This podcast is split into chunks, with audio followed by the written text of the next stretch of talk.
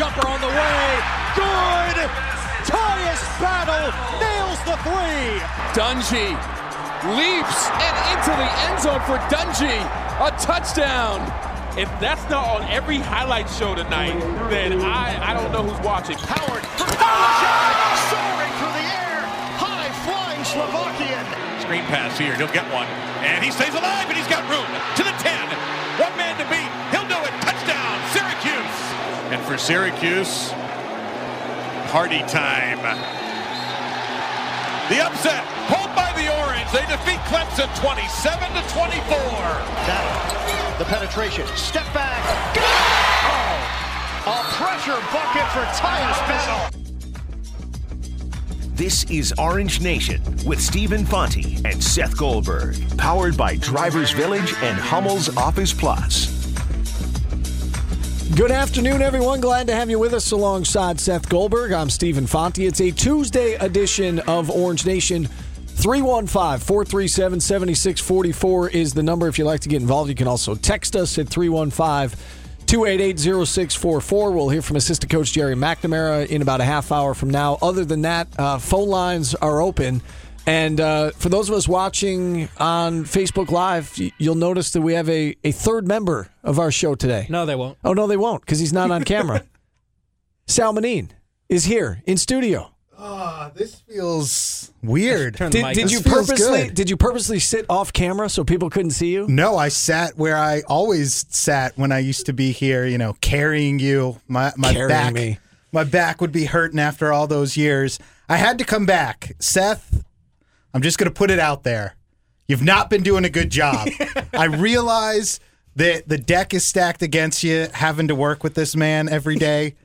And it takes a while to get used to. So you weren't around Channel 9 for all the years I was. You had so much more experience. Exactly. So that's why I'm coming in to try to help you out, to do you a favor, because I realize just having to lug the talentless Stephen Fonte around for 2 hours every day, I realize it's tough. So this is my belated Hanukkah gift to you.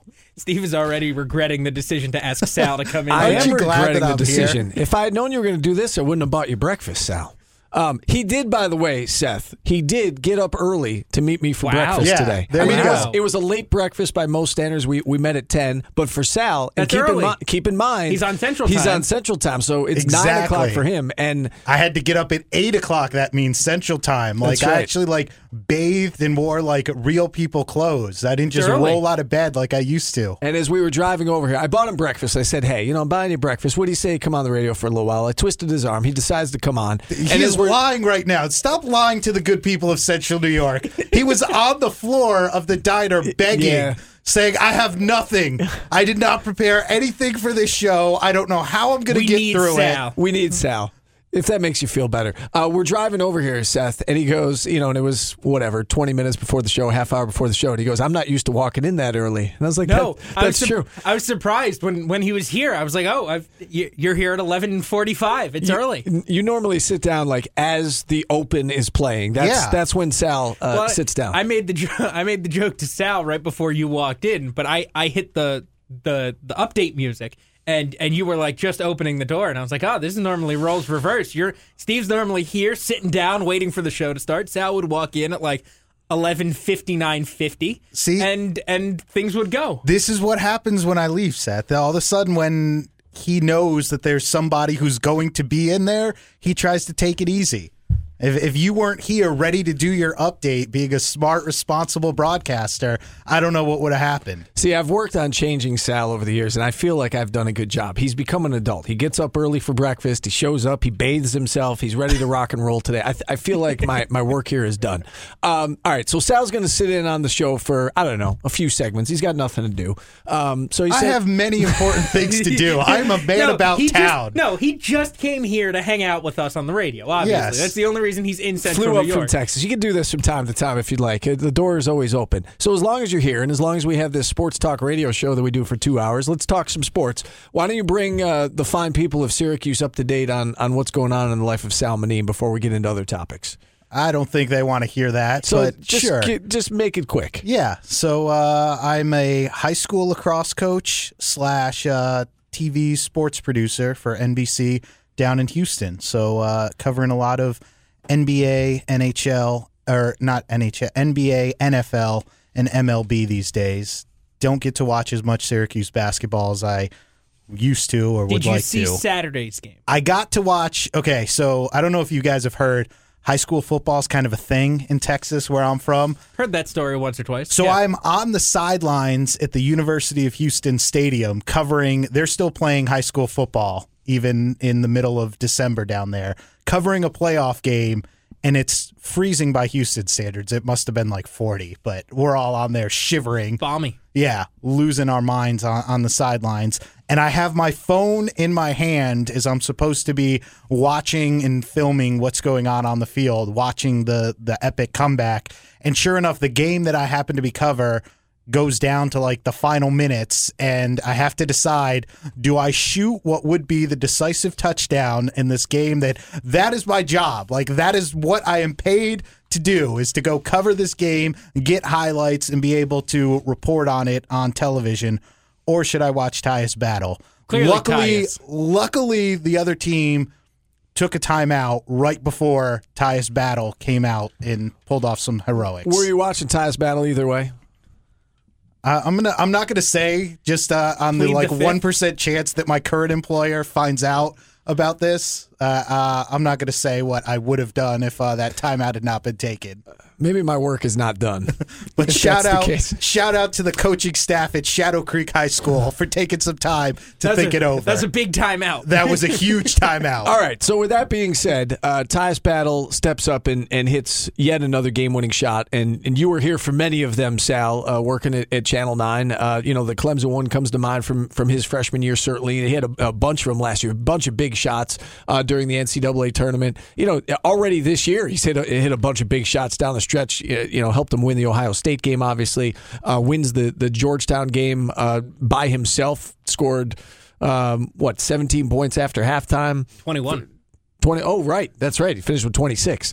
I was thinking he finished with 22. You're right, Seth. Finished with 26 points.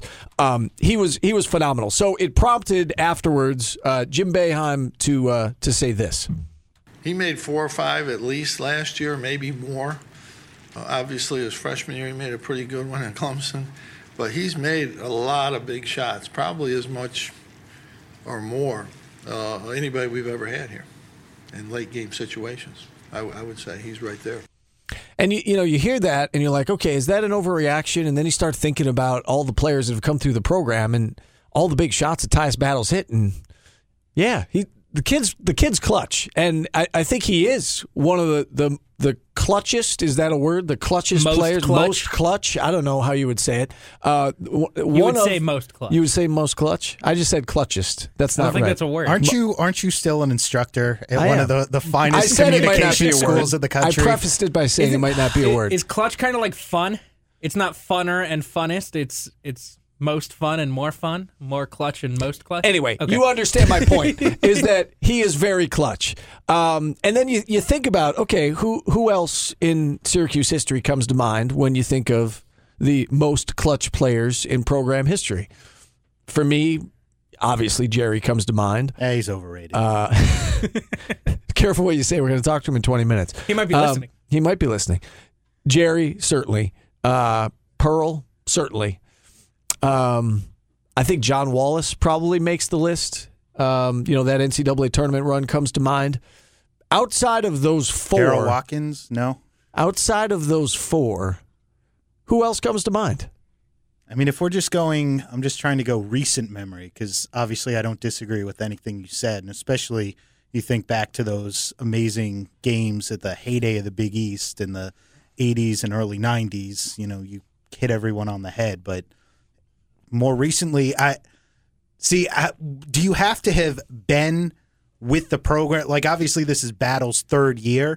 So do you have to have been here for an extended amount of time? Or can it just be, in the situation, given the moment? Because, I mean, what bigger stage is there than Melo is obviously huge in that run to the NCAA? It's a great question. Tournament. I thought you were going to bring up John Gillen, who's a graduate of Straight Jesuit College Preparatory? Yes. No, I was not going to go there, but sure. I was thinking, though, obviously Melo wins him the title, but that whole tournament run, you know, he was unbelievable.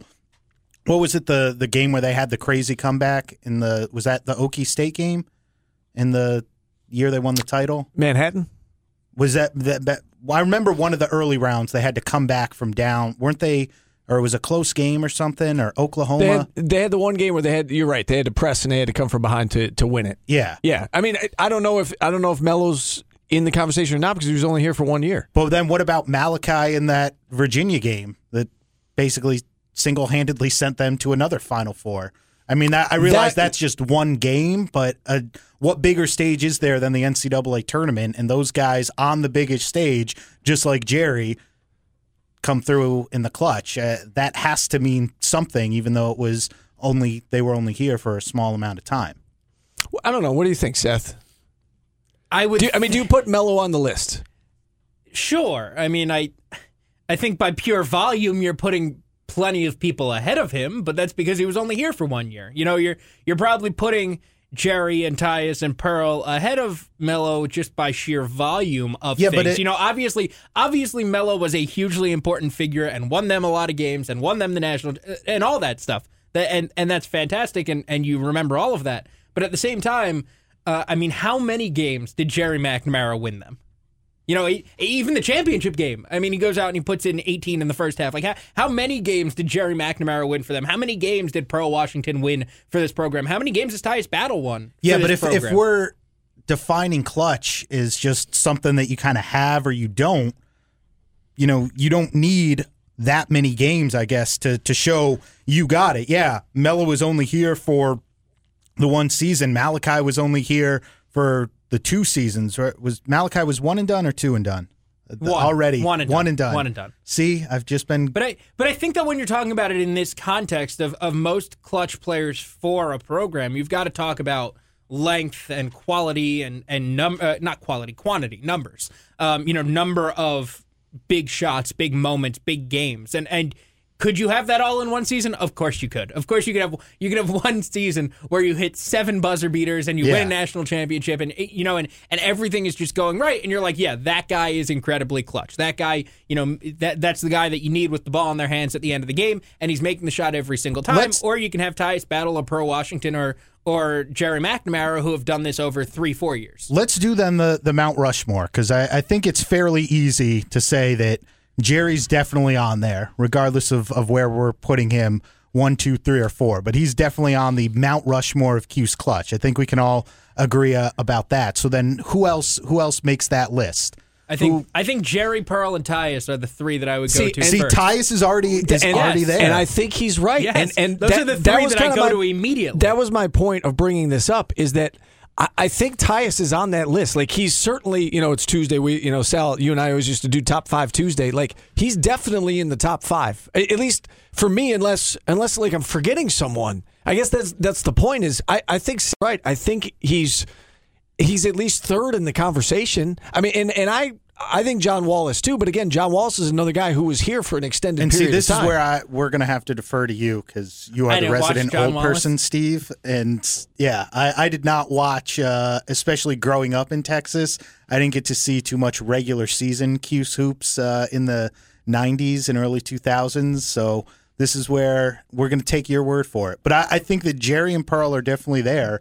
But even just the last 2.5, not even half years, I think you may be right. I think I'm going to actually, not even on the air, 15 minutes, and I have to agree with Stephen Fonte. It is recording, yes. Say that Stephen Fonte is correct. Yeah, Tyus Battle's in the top 5. He's on the Mount Rushmore of clutch. Yeah, I mean, I look at Tyus and what he's done, and we hit on this a little bit yesterday, but go back to the freshman year. It was specifically the Clemson game that he made a big shot. And then last year, Steve, at one point you said he probably hit 3 big shots in the Florida State game alone that went into overtime. He made, every shot in that tournament run, whether it was the ACC tournament or the NCAA tournament. Every time they needed a basket, they were going to him. So that's another 4.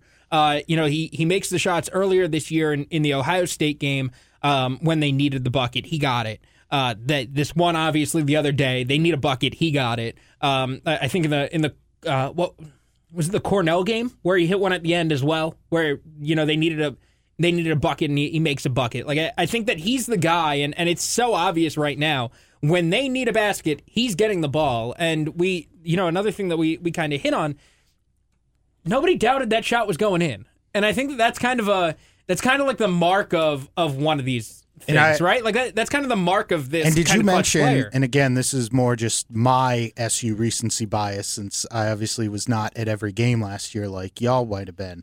But that Duke game where John Gillen hit the shot, we forget that Tyus Battle went nuts at the end of that Duke game, and he was hitting insane shot after insane shot.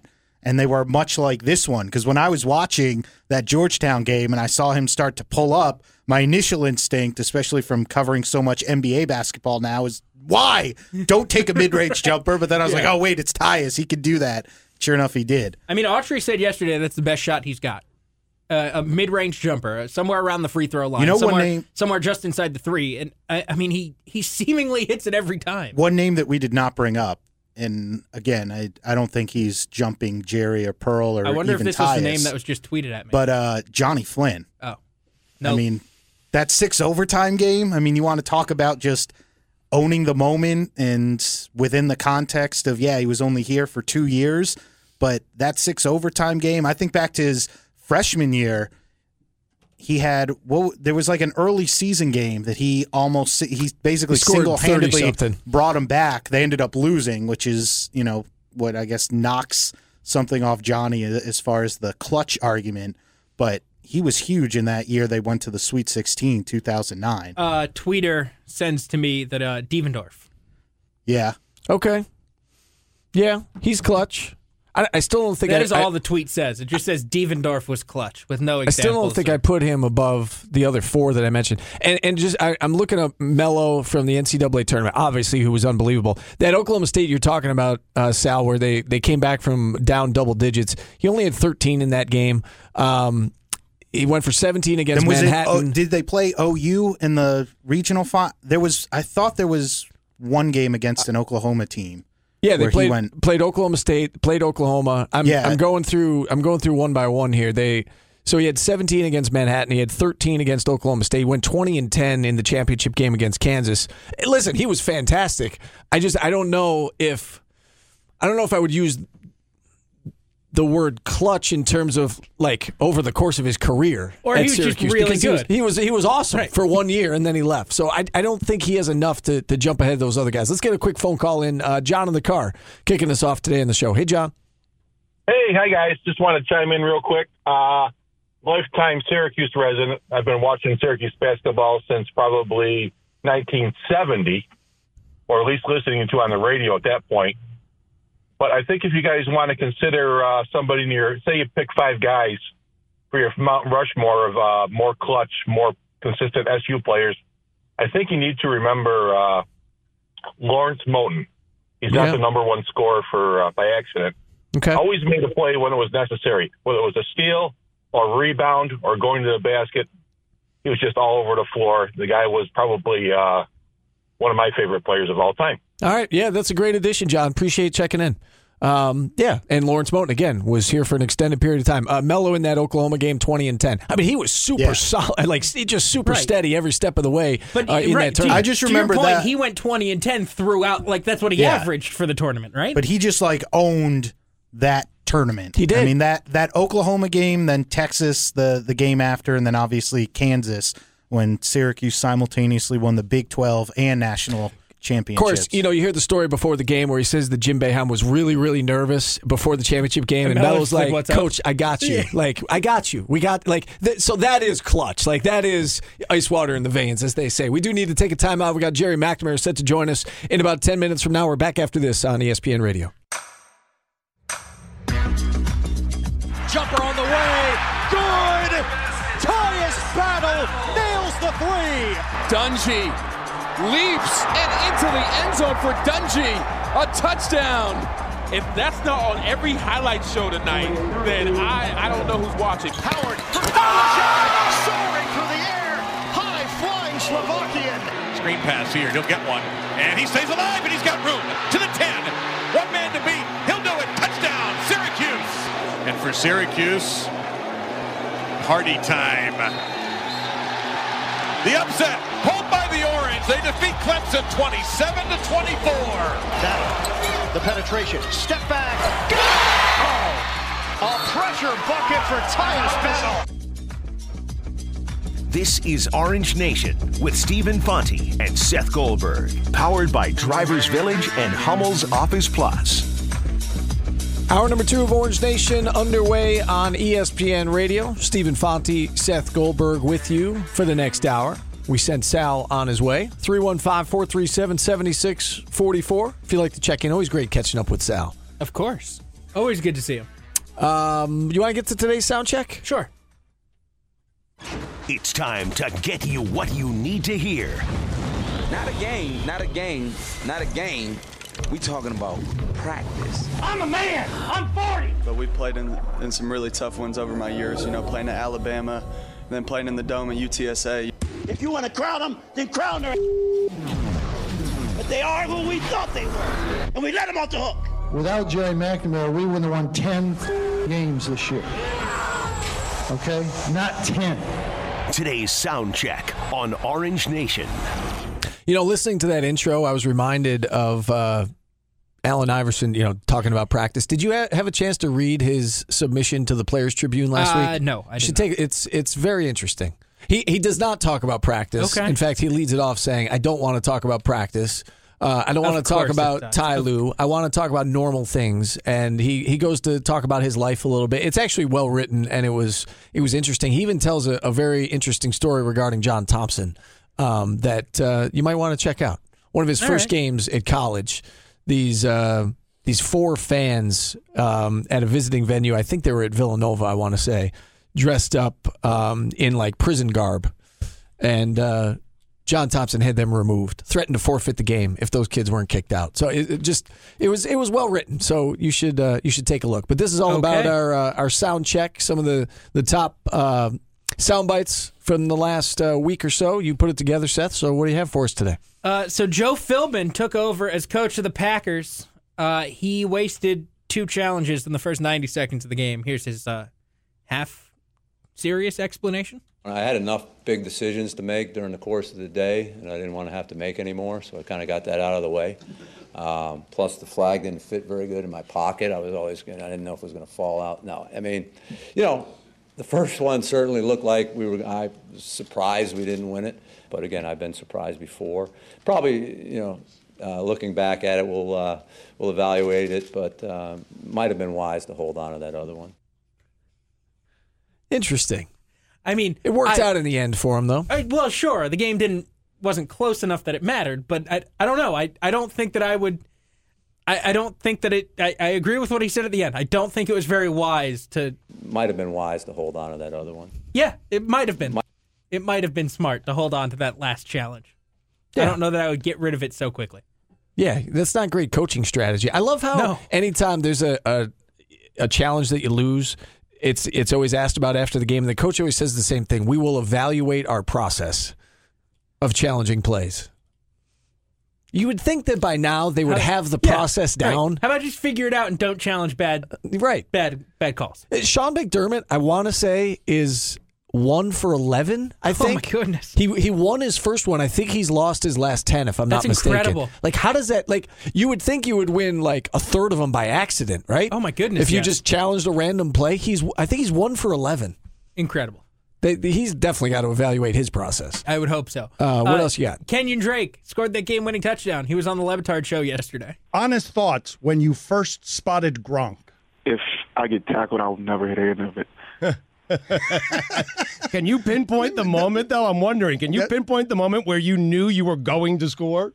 Yeah, literally when I saw him. It was, at that point, it was like, there was no way I could get tackled by Gronk. You saw him on the 30. Wait a minute. I already ran 50 yards at that point. There was no way I was getting tackled after that. That's awesome. I saw Gronk on the field, and I knew I was scoring. I still don't understand why he was not closer to the sideline. I don't understand why he was on the field. Right, but again, he was on the field. The whole play was on the far sideline. Why was he not closer? He's sprinting toward the sideline, you know, and then he said after the game, I didn't think it was going to get to me.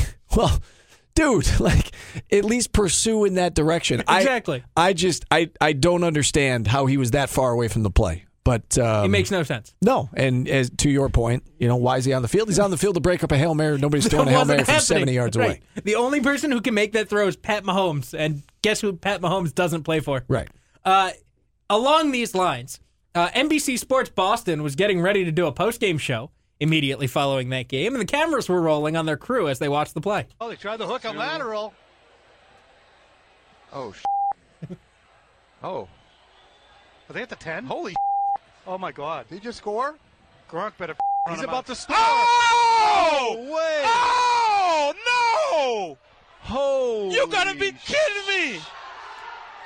What? Wow! Oh, my goodness. Gronk. Holy smokes! Run to the pylon. Whoa! Run to the pylon. It's great advice. It's great advice. The video of it, they're just sitting in a bar and they're like ready to get on the air, and they're like, all right, we'll talk about this Patriots win, and then that happens. Got to be careful with the live mics. This was tweeted out by somebody who works for NBC Boston. This is not like somebody who like found the video somewhere. Like they clearly were okay with this getting out there. It's just raw reaction, but you got to be careful when you have a microphone on, as we all know. Of course you do. I got two more, and then we've got a Bill Walton entry. So I'll get to this one. This is really awkward. This is really painfully awkward. This is on the Rochester Americans TV broadcast, the AHL team out in Rochester. They have Don Stevens, who's their play-by-play announcer, and they have Rick Seiling, who is their color analyst. Now, Rick Seiling, how do I want to phrase this so I don't spoil it?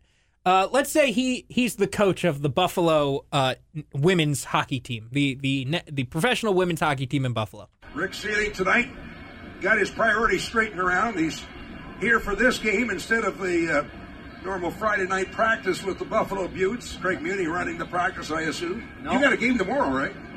The Buttes do. Craig and I were relieved of our duties an hour before game time tonight. No, really? Yeah. I did not know that. Wow, told me to hang on to my chair. That is awkward. You're right. How do you not tell him before you go on the air? Or maybe he did and he wasn't listening. I don't know. That's amazing. So you're not running practice. You ready for that game tomorrow? Well, I hope they are. Yeah, we were fired about an hour ago. It's brutal. That is very brutal. Awkward. That is really tough. Another one that's awkward, and we're just going to play it and let it go. Hugh Freeze was introduced. Faith for me is believing in the Son of God, Jesus Christ, and He is the only one I've ever met that can handle my junk. If you know somebody else that can do that, I'd love to meet him, but I haven't met that person yet, and He's the only one that can. And poor phrasing. Poor phrasing. Poor phrasing. He should think about that one. Syracuse sees that team. Yes. Hugh Freeze and his... Liberty squad next year. I hope Syracuse can handle Hugh Freeze well enough to get that win. Let's get to the Bill Walton entry. I think Bill Walton is going to turn into what Mike Leach was during football season, because there's just always good Bill Walton stuff. So we have two entries. I don't really know what's going on here. Throw it down, Rui. And the kennel has come alive here. Throw him some dog bones. Yeah, throw him some dog bones. Woof, woof. Spike, where are you? Break free of your chain, Spike. Throw it down, Rui. That was a Gonzaga, I take it. Yes, it was. I have no idea what happened there.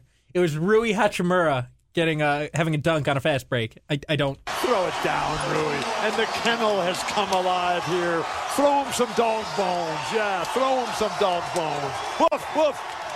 Spike, where are you? Break free of your chain, Spike. Throw it down, Rui. Glad they get T-shirts in the dome and not dog bones. Yes. I feel like throwing dog bones is painful. Could be dangerous. That could be very dangerous. And then we've got to get to this clip of Bill Walton. He was calling UCLA and Notre Dame because, obviously, who else would you put on the call of that game? And when you think of UCLA and Notre Dame, you think of Bill Walton losing to Digger Phelps. And they had Digger Phelps call into the broadcast. So, Digger, tell me, you are still alive? Alive and happy in South Bend watching this game tonight. Why don't you get a nice shirt? You look horrible in that shirt. I love my shirt. What's wrong with my shirt? It says Jimmy V and ESPN on it. Don't tempt him to take it off, Digger. We've already done that this year. David, he doesn't know what do you think it'll take? Gone? He's gone. Digger is the devil. Oh, my gosh. I thought he was dead. That falls under the category of awkward. Bill Walton, multiple times on the broadcast, said, I thought Digger Phelps was dead. At the beginning of the phone call with Digger Phelps, he was like, who is this? This isn't Digger Phelps. Digger Phelps is dead. Like, he was dead. Like, he knew. He knew that Digger Phelps was not still alive, except he was wrong. He was very confident that Digger Phelps was not alive. It's kind of a big mistake. I don't know if I would repeat it throughout the telecast if I made that mistake. Yes, he kept going. He killed Digger Phelps and then continued to kill Digger Phelps as Digger Phelps was on the phone with him. All right, keep your eyes out for more Bill Walton moving forward. There will be Bill Walton almost every week in this. I will make that promise. All right, that's Soundcheck. We're brought to you in part by the Bill Wrap Superstore at the corner of Thompson and Burnett in Syracuse or online at BillWrap.com. We've got to take a timeout again. Phone lines remain open at 315-437-7644. Back after this on ESPN Radio.